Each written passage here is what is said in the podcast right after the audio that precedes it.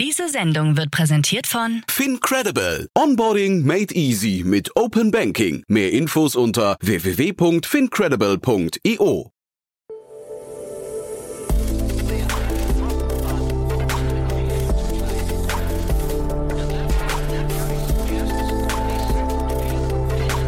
Startup Insider Daily. Investments und Exits. Herzlich willkommen zu Startup Insider Daily. Mein Name ist Jan Thomas und ihr hört unser Format Investments und Exits. Wie jeden Tag begrüßen wir hier die wichtigsten Investorinnen und Investoren aus Deutschland und sprechen mit ihnen über alles, was Relevanz hat im Bereich der Finanzierungsrunden, Exits, IPOs oder alles, was dazugehört. Heute bei uns zu Gast mal wieder Carlo Schmidt von Cherry Ventures und wir haben wirklich ein cooles Gespräch geführt, finde ich. Macht immer Spaß mit Carlo links und rechts noch ein bisschen zu sprechen. Carlo bringt da immer sehr, sehr viele Insights mit, muss ich sagen. Macht mir immer großen Spaß. Aber wir haben vor allem über den Solarmarkt gesprochen. Da gab es diese Riesenrunde von Enpal und was es damit auf sich hat und ob das Ganze ein gesundes Modell ist, das erfahrt ihr jetzt gleich von Carlo Schmidt von Cherry Ventures.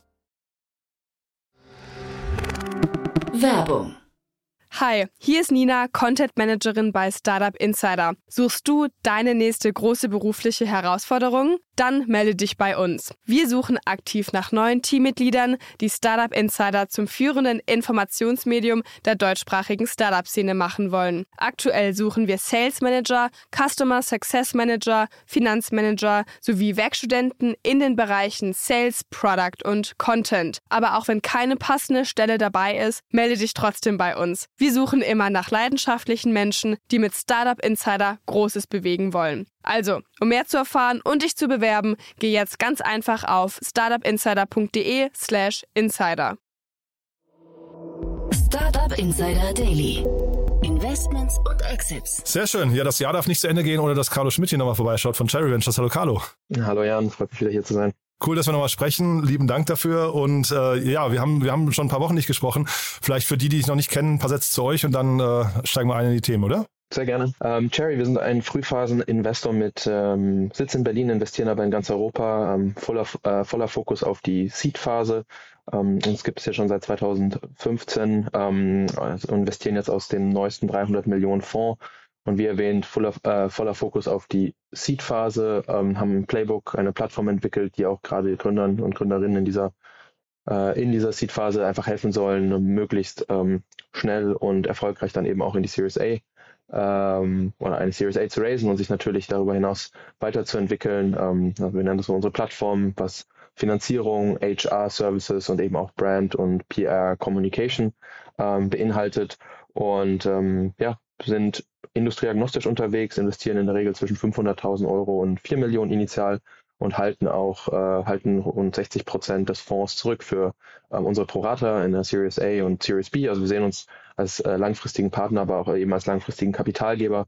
Ähm, und ich glaube, was mich angeht, ich bin seit 2016 tatsächlich schon bei Cherry, ähm, also quasi mit dem ersten institutionellen Fonds gestartet, äh, seitdem dabei und ich fokussiere mich auf, ich nenne das immer so regulierte Märkte neben natürlich B2B Software, Healthcare und ähm, die, ähm, der ganze Sustainability Climate Tech Space ist, was ich ähm, mitverantworte.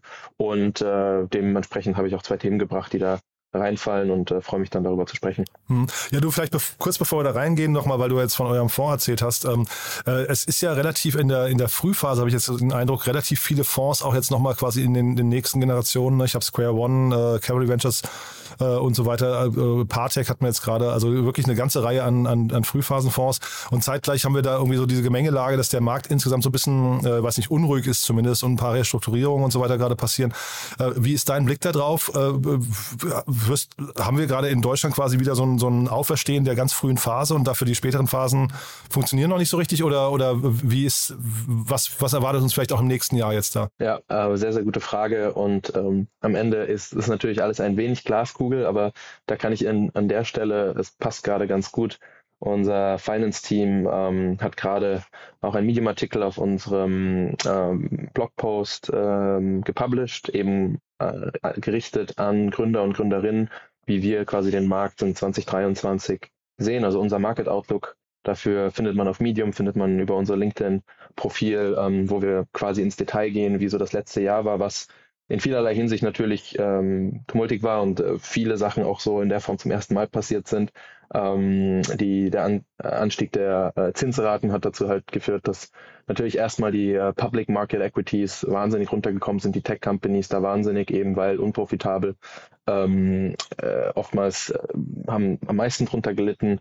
Und äh, das hat sich mittlerweile, wir reden ja da von März, April, als das angefangen hat, es hat sich mittlerweile auch auf der Seed-Phase ähm, bemerkbar gemacht, würde ich sagen. Also es ist, ähm, was Aktivität angeht, auf jeden Fall ähm, deutlich ruhiger und man sieht, dass da ähm, alle jetzt in einfach in einer gewissen Hab-8-Stellung sind. Auf der anderen Seite, und das ist das Positive, du hast die Fonds, Square One, Cavalry, die Announcements angesprochen. Wir haben jetzt im Januar gerade ja unseren frischen 300 Millionen Fonds geraced. Das ist ein Zeichen oder das Gute ist, dass Geld im Markt vorhanden ist. Und das ist anders als in anderen Krisen. Ähm, also der Rebound äh, wird schneller passieren, es wird weiter investiert. Ähm, es kann wirklich eine wahnsinnig gute Zeit nächstes Jahr ähm, sein zu gründen, ähm, wenn man das Kapital bekommt, dann sich wirklich auf das Produkt zu fokussieren. Wahrscheinlich, wenn die Rezession dann wirklich auch ähm, den Endkunden, die Unternehmen in breiter Masse trifft, wird, wird mit Sales wahrscheinlich erstmal weniger zu holen sein und gleichzeitig gibt es dann aber die Möglichkeit, wirklich am Produkt zu fallen und wenn der Markt sich wiederholt, dann halt ähm, mit einem guten Produkt den Markt auch von hinten aufzurollen. Also insofern, es wird, und das ist glaube ich so auch das, was in den Blogpost rauskommt, erst nochmal schlimmer werden, bevor es wieder besser geht, äh, besser wird. Und äh, ich glaube, das ist aber eine, oder wir sehen das zumindest als Chance, in dem Wissen, dass eben das Kapital da ist und es jetzt keinen Stopp, generellen Stopp auf der, gerade in der Seed, Pre-Seed-Phase gibt, was das Investieren angeht. Und dementsprechend sind wir da eigentlich weiter, äh, schauen wir da positiv in, in die Zukunft. Und wie gesagt, um das Ganze auch nochmal im Detail nachzulesen, schaut gerne bei uns äh, in, auf dem Medium-Blog, äh, auf unserer Medium-Page vorbei und ähm, ich hoffe, das wird einigen Teams, Gründern, Gründerinnen helfen, da ein wenig, ähm, ja, eine, Markt, eine konkretere Markteinschätzung zu bekommen. Ja, ich habe mir den gerade schon aufgemacht. Hell or High Water ist ein schöner Titel auch, muss ich sagen. Äh, lese ich nachher noch. Und äh, du, vielleicht nochmal ganz kurz, weil wir hatten ja jetzt eine ganze Reihe an Layoffs und ich bin total bei dir. Ich glaube, also mein, mein Blick darauf wäre, dass gerade im nächsten Jahr extrem viele Gründungen kommen werden. Gerade weil das Kapital da ist, dann weil man wahrscheinlich in Startups jetzt gerade viel gelernt hat. Jetzt ist das, Kapital, äh, ist das Talent freigesetzt worden. Aber heutzutage ist ja Gründen auch so günstig geworden. Also die ganzen No-Code, Low-Code-Anwendungen und sowas, das ist ja im Vergleich vielleicht mit, mit der letzten Krise noch, ist es ja viel, viel schneller mal einfach mal zu versuchen zu gründen. Und ich glaube, da werdet ihr wahrscheinlich überschüttet mit, mit äh, coolen Pitch-Decks, glaube ich, oder? Hoffen wir. Äh, und ich glaube, dass, ich glaube, im Moment sind wir in so einer etwas Hab-Acht-Stellung, ähm, basierend so auf ähm, Anzahl Deals, hat man das Gefühl, dass äh, auch viele gerade äh, viele ähm, äh, Operators äh, bei auch größeren Scale-Ups eher so in Hab-8-Stellung sind, wie entwickelt es sich. Aber grundsätzlich haben wir die Hoffnung, dass genau das passiert, ja, dass ähm, viele sich den, äh, sich auf dieses ähm, Erlebnis einlassen, ähm, zu gründen und nach Ideen zu suchen, die quasi, ähm, die dann auch für uns spannend werden würden. Äh, und deswegen ähm, hoffen wir drauf. Äh, wie gesagt, äh, auch da äh, we are open for business. Ähm, und insofern, äh, wenn ihr Pitch Decks habt äh, oder Ideen, ähm, dann gerne sich gerne an uns wenden. Also ähm, sind, sind da auf jeden Fall voll Hoffnung und glauben auch, dass es, oder unsere Erwartungshaltung ist, dass es auf jeden Fall ähm, ein äh, aufregendes Jahr wird. Äh, und gerade was auch die äh, Anzahl der Deals angeht, das auf jeden Fall äh, wieder, wieder stark steigen wird. Du dann, also allerletzte Frage noch dazu ganz kurz. Ähm, wie viele von den Pitch Decks jetzt sind schon auf Basis von ChatGPT? Also ist das schon quasi der nächste Trend und alle bauen da drauf das, die neue Infrastruktur? Es gibt sie. Ich erwarte, dass das nächstes Jahr deutlich zunimmt. Also ich sage mal so, das ist, glaube ich, eine der aufregendsten Innovationen, vielleicht die aufregendste Innovation seit dem iPhone, ähm, wenn es darum geht, so als äh, Underlying Technology ähm, Leuten, die also so ein quasi ein Produkt an die Hand zu geben, mit dem sie, mit dem viele einfach ihrer Kre Kreativität freien Lauf lassen können. Und es öffnet wahnsinnig viele Türen. Äh, dementsprechend erwarte ich da einen starken Anstieg. Wir haben uns natürlich schon mit dem Thema intern beschäftigt, einen Deep Dive gemacht ähm, und auch so versucht für uns herauszufinden, okay, was sind Themen, ähm, die, die spannend sind. Aber wie gesagt, das würde jetzt wahrscheinlich drüber hinausgehen, aber ähm, sind auf jeden Fall sehr gespannt, wo äh, was für kreative Ideen Gründer und Gründerinnen da auf den Weg bringen. Und äh, wenn's, äh, also, wenn jemand daran arbeitet, auch da der Aufruf gerne sich gerne an uns zu wenden. Hm, das heißt, noch hängt es euch nicht zu den Ohren raus. Noch nicht. cool. Du hast ja vorhin gesagt, äh, eines deiner Themen sind die äh, Climate-Themen, Climate Tech und äh, dann lass uns mal einsteigen in die Themen von heute. Da hast du ja quasi zwei mit, mitgebracht, die irgendwie zumindest inhaltlich sehr zusammenhängen, ne? Genau, äh, beides auf, äh, beide inhal inhaltlich zusammenhängen, auf dem Spektrum in vielerlei Hinsicht noch ähm, äh, weit auseinander liegen. Ähm, einerseits NPAL, andererseits ähm, Smart Helio. Ähm, und äh, zu Smart Helio kommen wir später. Ich glaube, mit NPAL äh, können wir starten, weil das ist auch vielen Leuten ein Begriff. Ähm, die haben jetzt, nachdem sie schon, ähm, ja, also was machen sie? Sie äh, bieten quasi die Vermietung von Solaranlagen für äh, den Endkunden an. Das wird auf dem Dach montiert und sie kümmern sich eben um die ganze ähm, äh, Planung, Installation und dann eben auch äh, Wartung und das Management vom, vom Energiehaushalt ähm, für den Endkunden. Und ähm, nachdem sie Stand heute schon 750 Millionen Euro geraced hatten, viel Equity, noch mehr Debt, haben sie jetzt nochmal fast das Doppelte, fast 850 Millionen Euro an Debt aufgenommen, um quasi die Expansion ähm, voranzutreiben. Und ähm, Mark Cole, der CEO, hat da, glaube ich, äh, jetzt einfach nochmal ein starkes, großes Polster geschaffen, um quasi für die nächsten Jahre ähm, ja, so den, den Markt auch weiter für sich zu gewinnen. Ähm, auch wenn ich glaube, dass das gar kein Winner Takes It All Markt sein wird. Ähm, aber es ist einfach ein Markt, der wahnsinnig viel Rückenwind hat, äh, wo mehr und mehr Endkunden auch verstehen, dass es sich äh, rentiert, äh, Solaranlagen aufs Dach zu installieren. Und das Ganze natürlich ähm, auch stark, stark getrieben von der Energiekrise, äh, die wir jetzt gerade durchleben. Man hat so von außen betrachtet das Gefühl, das ist so ein Flywheel, was da installiert wurde. Ne? Mittlerweile hat er, also muss quasi einfach noch Kapital reinkippen und das ganze Ding dreht sich dauernd weiter, oder? Weil also da oder welche Engpässe siehst du da gerade? Welche, welche, ich weiß nicht, ähm, Bottlenecks? Ja, ich glaube zwei Bottlenecks. Einerseits die, ähm, äh, die Supply, also die, die Anlagen selber, also bei der Produktion sich da mit, mit größerem Wachstum und du willst ja weiter wachsen, muss man auch ähm, eine gewisse Menge an äh, Solarmodulen äh, sichern und dafür ist natürlich dieses Kapital da. Es gibt aber natürlich auch viele andere, äh, sagen wir mal, Konkurrenten ähm, und nicht nur in Europa, auch in den USA ähm, oder in, in Asien. Und ähm, viele dieser Module werden eben in, in Asien gefertigt. Das heißt, ich glaube, da, wird, da wird sehr viel ähnlich gesourced und da muss man, glaube ich, ähm, sicherstellen, dass die Supply an der Nachfrage, glaube ich, wird es nicht haken, an der Supply-Seite kann es äh, haken, das ist das eine. Ähm, da muss man sich jetzt frühzeitig gut aufstellen. Und das andere ist die Installation. Ähm, es ist jetzt kein Geheimnis, dass wir gerade auf der Installateurseite äh, einen, einen, einen Engpass haben in, in Europa. Und äh, da gibt es unterschiedliche Modelle, wie, wie das gelöst wird. Ähm, Enpal geht ja so weit, dass sie ihre eigene ähm, äh, Schule quasi Ausbildung, also quasi ein eigenes Ausbildungszentrum entwickeln, wo sie Installateure ähm, ausbilden, um dann quasi dieses Bottleneck ein Stück weit zu umgehen, was cool ist, aber auch eben zeigt, ähm, dass man, wenn man das wirklich skalieren will, gerade als so ein Full-Stack-Anbieter, äh, da eben an alles denken muss. Ähm, und ich glaube, das sind die zwei Themen, mit denen die sich jetzt auch, mit denen sie sich in Zukunft beschäftigen müssen. Finanzierung ist fairerweise auch ein Thema, ähm, eben weil sie die Solaranlagen ja einerseits kaufen und dann wiederum nur vermieten. Sie halten sie auch erstmal auf den Büchern. Ähm, gerade jetzt mit der mit dem Zinsanstieg ähm, gibt es da sicherlich die ein oder andere Herausforderung, aber ich denke jetzt mit diesem wahnsinnig großen Paket ähm, hat Enpal zumindest da sich jetzt erstmal solide für die nächsten äh, Jahre aufgestellt. Ja, liest sich halt auf jeden Fall toll. Ne? So 855 Millionen ist halt echt eine Hausnummer. Zeitgleich vielleicht die anderen Zahlen. Also sie machen, äh, glaube ich, bis zu oder knapp 400 Millionen Euro Umsatz dieses Jahr.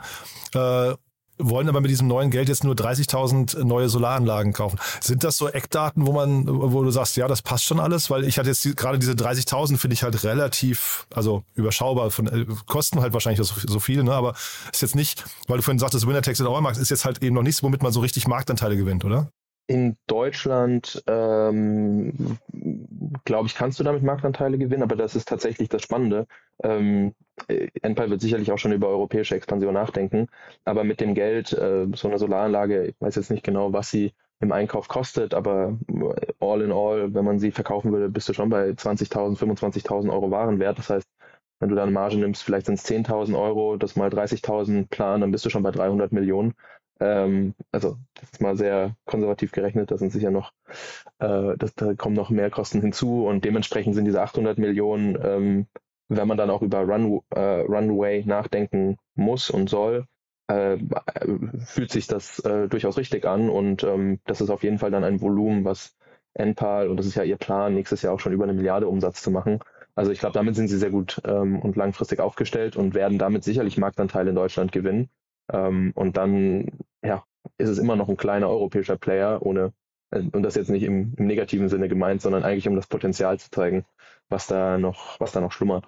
Und aber wie viel von dem Potenzial würdest du denken, könnten die dann heben? Also mit der Geschwindigkeit, ähm, also selbst wenn sie jetzt die Geschwindigkeit jedes Jahr vielleicht um 20, 30 Prozent anheben, also ich glaube, ich hatte sie mal im Podcast, da hieß es, glaube ich, sie wollen eine Million äh, Anlagen installieren. Also das ist natürlich schon eine Hausnummer, aber halt dann doch nur ein Bruchteil des Weltmarktes. Ne? Ich will jetzt gar nicht so negativ klingen, ich will nur verstehen, ähm, wie, was ist so das Potenzial, was sie wirklich selbst heben können. Ja? Gut, also wenn sie eine Million Anlagen installiert haben, dann glaube ich, haben sie schon, sind sie schon ein signifikanter Player und auch was die Bewertungen, Umsätze angeht, sind sie, glaube ich, dann nochmal ein Vielfaches von dem Wert, wo, sie heute stehen.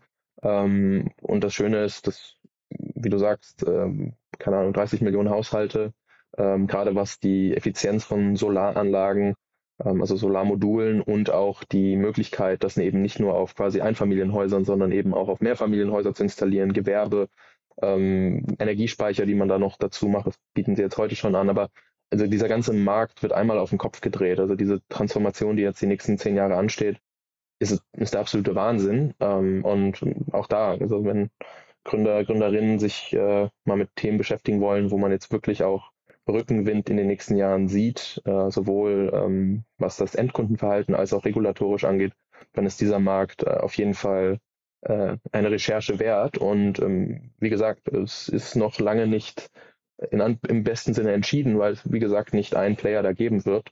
Und ähm, wenn man da äh, sich reinfuchst, wird, wird man sicherlich noch äh, Möglichkeiten finden, da auch Wert zu schaffen und dann auch diesen Wert hoffentlich auch zu, zu capturen. Ne? Mhm. Elon Musk, ich meine, der, der, der, schreibt natürlich viel auf Twitter, aber er hat irgendwann auch mal geschrieben, ähm, er ist gegen jegliche Art von Subventionen. Und ich kann mir ja vorstellen, dass das Thema hier zumindest irgendwie über das, über das Thema Fördergelder irgendwie auch nochmal ganz gut Rückenwind bekommt, oder? Ja, gab's und gibt's. Ähm, ich jetzt, weiß jetzt nicht genau, was der aktuelle Stand äh, angeht. Das wird sicherlich ähm, reduziert, weil, wie gesagt, die Rechnung, also ökonomisch macht es dann irgendwann einfach Sinn. Und wenn das ökonomisch einfach Sinn macht ähm, und das Endkunde, der Endkunde da bereit ist, äh, diesen Weg zu gehen, dann werden auch die Fördergelder zurückgehen.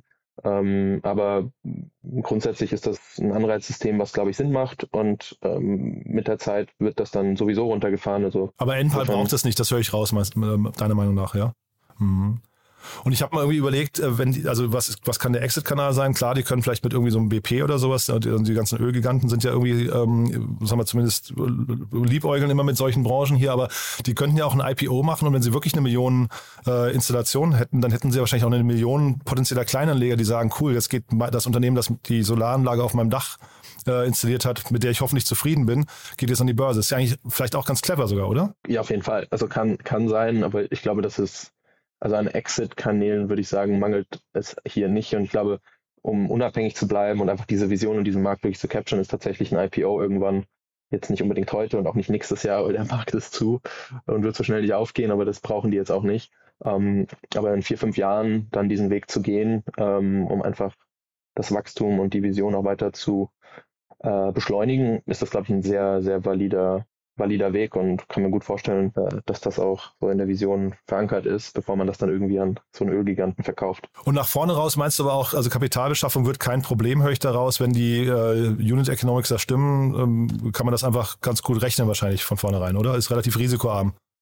Ja, ähm, ja, und es zeigt ja auch hier die Debt-Finanzierung. Das kommt natürlich daher, dass die, ähm, dass sie die Assets, diese underlying Assets quasi damit finanzieren und da sind auch, glaube ich, die Banken und die Geldgeber einfach, sich, einfach sicher genug, dass diese Solaranlagen, wenn jetzt Enpal als Unternehmen sozusagen pleite geht, diese Assets kommen irgendwann an den Mann und die Frau, äh, wenn's, wenn sie ähm, ja quasi im Lager sitzen, weil die Nachfrage dafür einfach weiter steigen wird.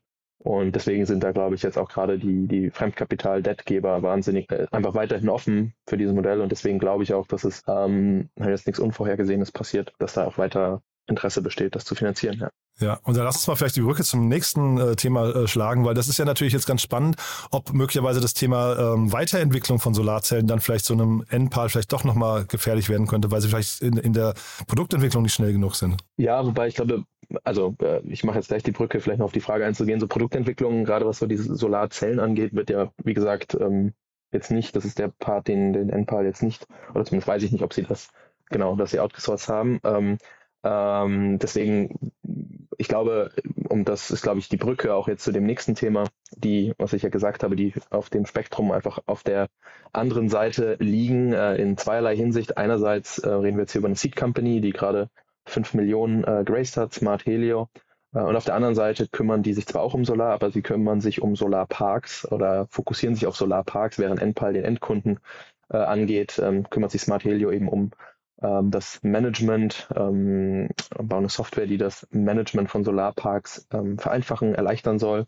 Und Solarparks werden auch einen, großer, einen großen Beitrag leisten, ähm, um quasi Deutschland um, beziehungsweise die Länder, äh, alle Länder ähm, Energie äh, beziehungsweise es zu ermöglichen, aus erneuerbaren Energien äh, Strom zu produzieren. In Deutschland ist ja das Ziel, äh, bis 2030 von der Bundesregierung fast 80 Prozent aus erneuerbaren Energien zu gewinnen und das ähm, quasi die Endkunden-Solaranlagen helfen da sicher. Ähm, aber diese Solarparks, die dann auch so Gewerbeparks, Industriegebiete ähm, powern sollen und auch gerade da in der Nähe gebaut werden sollen, die werden auch einen großen Teil dazu beitragen. Und was Mathelio im Endeffekt macht, sie bauen so eine Real-Life-Monitoring-Software, die quasi die, ähm, die Effizienz der Module überprüft und ähm, eben frühzeitig äh, signalisiert, wenn irgendwas defekt ist. Und das passiert ja, das sind ja, da sind mehrere tausend Solarmodule, muss man sich vorstellen, nebeneinander. Und ähm, Stand heute laufen da, ja, äh, läuft da Personal hoch und runter, ähm, wirklich sehr rudimentär. Und ähm, Smart Helio lockt sich sozusagen äh, in diese Module ein und äh, monitort und misst quasi die Effizienz. Und wenn irgendwas eben aus dem Ruder läuft, signalisiert das das Team, die können vorangehen und da denkt, da, da passieren, keine Ahnung, Hagelschäden, ähm, Beschmutzung durch Vögel ähm, oder auch Beschädigungen, ähm, die, die dazu führen. Und die ermöglichen eben diese, dieses Monitoring und sind halt einfach ein glaube ich, einfach auch oder zeigen auch, dass in diesem gesamten Markt es weiterhin Oppor äh, Opportunitäten gibt, ähm, äh, einerseits was aufzubauen, andererseits eben auch ähm, Funding zu, ähm, zu gewinnen. Wahrscheinlich geht es ja perspektivisch darum, dass die, die Kilowattstunde, die eine Solarzelle produziert, ähm, wettbewerbsfähig bleibt. Ne? Deswegen hatte ich vorhin gesagt, äh, NPAL ist auf dem Dach installiert und möglicherweise äh, entwickelt sich nicht weiter, wohingegen jetzt hier vielleicht zum Beispiel bei solchen äh, großen Solarfeldern möglicherweise die Kilowattstunde perspektivisch günstiger produziert werden kann. Oder ist das kein, kein Thema, glaubst du? Ich glaube, vom Ansatz her, ähm, am Ende wird ja die, bestimmt ja quasi die Sonneneinstrahlung, ähm, die, die Energie, die die Solarzelle ähm, produzieren kann oder der Strom, den die Solarzelle produzieren kann. Der Vorteil, den diese Solarparks haben, weswegen sie sehr wahrscheinlich einfach länger und wahrscheinlich dann auch länger und auch günstiger den Strom produzieren können, ist eben die Ausrichtung. Äh, wenn sie auf dem freien Feld stehen und ide idealerweise eben auch beweglich sind, dann können sie quasi mit der Sonne mitwandern, wohingegen auf den Dächern, die oft halt fest installiert sind, ähm, wo die eigenen Module. Aber es ist wie gesagt ein anderer Use Case, ähm, weswegen die sich nicht in die Quere kommen aber man braucht beides sozusagen oder man wird beides brauchen, um auch diese Klimaziele der Bundesregierung ähm, zu erreichen. Ähm, und ich glaube, da, wie gesagt, ist, ist äh, Smart Helio ähm, verfolgt einen Ansatz, der spannend ist und quasi diese Wertschöpfungskette im Solar-Energiebereich ähm, auch unterstreicht. Mhm. Und jetzt ist hier der Y Combinator, also ich glaube, der Gründer war im äh, Y Combinator ne, und hat dann da auch, glaube ich, seine erste Finanzierungsrunde bekommen. Ist das ähm, so, ein, so ein Thema, was ihr gerne sie äh, sieht? Äh, weil äh, in der letzten Zeit habe ich den Eindruck, das taucht hier immer wieder mal auf, dass der Y Combinator, dass sie relativ aktiv sind ne? Ähm, und eine gute Adresse eigentlich. Absolut. Also alle Teams, die da reinkommen, haben schon einen hohen Qualitätsgrad. Die werden auch davor gewettet. Die Companies gucken wir uns auch immer an, gerade die europäischen Companies. Ähm, ich glaube, das macht jeder äh, Frühphaseninvestor hier in, in Europa. Da sind wir nicht alleine. Aber wir versuchen da auch mit jeder Company zu sprechen, die wie gesagt europäische Wurzeln haben. Wir investieren ja nur in Europa. Ähm, aber das ist auf jeden Fall ein, ein Kanal, den wir uns anschauen. Ähm, eine Problematik dabei ist, dass das natürlich ein US-based ähm, Accelerator ist und ähm, die auch sich ihrer Marke bewusst sind, im besten Sinne was dazu führt, dass die Bewertungen, die, die Companies, die in einer sehr, sehr frühen Phase sind, äh, oftmals einfach wahnsinnig hoch sind. Und das war letztes Jahr, vorletztes Jahr gab es, würde man heute den Kopf äh, drüber schütteln. Ähm, aber sie haben sich jetzt auch in, in diesem Jahr äh, immer noch sehr teuer oder beziehungsweise einfach so positioniert, dass das eher für den amerikanischen oder die amerikanischen Investoren attraktiv ist. Aber wir oft dann mal auch gesagt haben, es macht für uns einfach keinen Sinn, ähm, für ein also für den Stand der Company einen Preis zu zahlen, wo wir nicht auf unser Ownership-Target kommen und ähm, wo einfach auch die, die Hürden da reinzuwachsen einfach sehr hoch sind. Und dementsprechend, ich glaube, das wird sich jetzt auch wieder weiter anpassen. Ähm, auch die Y-Combinator-Leute sind nicht blind, was den Markt angeht. Ähm, aber das war jetzt quasi, sie sind noch, hängen noch so ein bisschen zurück, was so diese Bewertungsthematik angeht, weswegen ähm, wir da jetzt auch dieses Jahr jetzt nichts gemacht haben. Ähm, aber es sind immer spannende Firmen und äh, wir werden das auch weiter monitoren. Und das ist, glaube ich, ein sehr cooles Programm für viele Gründer, auch in Deutschland, Europa, ähm, weil das Netzwerk da ist Wahnsinn und dieser Alumni-Status ist, ähm, hilft dir einfach mit äh, die, mich, sich mit den richtigen Leuten ähm, in Verbindung zu setzen. Also kann man auf jeden Fall empfehlen. Und 5 Millionen Euro für eine Seed-Runde ist ja auch ordentlich, ne? Auf jeden Fall. Also gibt den, glaube ich, genügend Runway, äh, um das in den nächsten Jahren, die Software in den nächsten Jahren weiterzuentwickeln. Du, und dann vielleicht nochmal, weil du es gerade eben so äh, im Nebensatz erwähnt hast, Ownership-Target bei einem, bei einem Frühphasenfonds ist wahrscheinlich immer so, ich weiß nicht, habt, ihr, habt ihr da eine Faustformel? Kann man das, äh, ist die public oder ist das jetzt äh, eine, eine Also Display public äh, können wir gerne, können wir gerne sagen, weil wir erzählen es ja jedem Gründer, ähm, wenn sie fragen wollen, wir haben immer irgendwo ein Ownership-Target rund um die 15 Prozent. Wir kommen aber, das hatte ich vorhin nicht erwähnt, immer als Lead oder Co-Lead rein. Also ähm, wir erwarten, unsere Faustregel ist, in so einer Seed-Runde nicht mehr als 25 Prozent abzugeben. Ähm, und wir finden dann quasi so das bestmögliche Konsortium mit vielleicht einem Co-Lead, vielleicht mit Angels. Ähm, aber unser Ownership-Target liegt so bei 15 Prozent und das kommt dann eben auch mit unserer Plattform oder diesem Plattformgedanken, ähm, der, da, der dahinter steckt und diesen Services, die wir dann eben äh, machen wollen. Wir, unser Ziel ist es jetzt nicht, viele kleine Beteiligungen in 80 Firmen zu haben, sondern eben, oder 100, ähm, sondern eben ein konzentriertes Portfolio von 35 bis 40 Firmen und da auch relevanten Ownership Stake, um dann quasi auch wirklich eng mit den Teams zusammenzuarbeiten und sie bestmöglich auf quasi alles Bevorstehende vorzubereiten. Carlo, du, dann war das vorne und hinten sehr viel Wissenswertes und in der Mitte sowieso. Das waren die Themen, über die wir heute sprechen wollten. Aber nee, sehr, sehr cool, muss ich sagen. Hat mir echt wieder großen Spaß gemacht. Ähm, ich hoffe im, im, Sinne von uns beiden, dass wir im nächsten Jahr einfach ganz viele tolle neue Gründungen sehen. Ich auch. Ähm, wie gesagt, nochmal der Aufruf. Äh, it's a good time to, to start a company. Und ähm, ja, keine Chance. Und ihr Open for Business, ne? Ja. Eben, und wir Open for Business. Cool. Du, dann ganz lieben Dank. Dir eine, ja, ich hoffe, erholsame Zeit, komm gut rüber und dann freue ich mich aufs nächste Jahr mit dir, ja? Ja, gleichfalls. Werbung Hi, hier ist Moritz, Marketing und Growth Manager bei Startup Insider. Wenn du über die verschiedensten Themen immer auf dem neuesten Stand sein möchtest, dann empfehle ich dir auf jeden Fall unsere Newsletter auszuprobieren. Von unserem täglichen Morning Briefing Startup Insider Daily zu unseren themenspezifischen Newslettern wie Krypto und Web3, Investments und Exits oder KI Kompakt bist du mit unseren Newslettern immer top informiert. Falls du interessiert bist, kannst du dich jetzt ganz einfach kostenlos anmelden und zwar unter startupinsider.de/slash insider. Startup Insider Daily, Investments und Exits. Der tägliche Dialog mit Experten aus der VC-Szene. Ja, das war also Carlo Schmidt von Cherry Ventures. Ich hoffe, ich habe nicht zu viel versprochen. Ich fand es echt ein cooles Gespräch. Vor allem, weil Carlo immer die Dinge nochmal ganz gut einordnet, finde ich. Äh, also die Fragen, die mich so beschäftigen, wirklich sehr geduldige Rede und Antwort steht. Von daher sehr, sehr cool, muss ich sagen. Wenn euch das auch so gefällt wie mir, dann ja, am besten gerne weiterempfehlen. Wir freuen uns ja immer über neue Hörerinnen und Hörer. Vorwiegend über solche, die uns noch gar nicht kennen und die vielleicht hängen bleiben und Lust haben, sich mit dem Thema Startup-Szene zu beschäftigen oder die vielleicht einfach gründen wollen oder sollten. Vielleicht kennt ihr jemanden, der uns noch nicht kennt. Dafür dann eben, wie gesagt, vielen, vielen Dank und ansonsten euch einen tollen Jahresendspurt. Viel Spaß noch mit den letzten Kalendertürchen aus dem Weihnachtskalender und hoffentlich bis nachher oder ansonsten bis morgen. Ciao, ciao.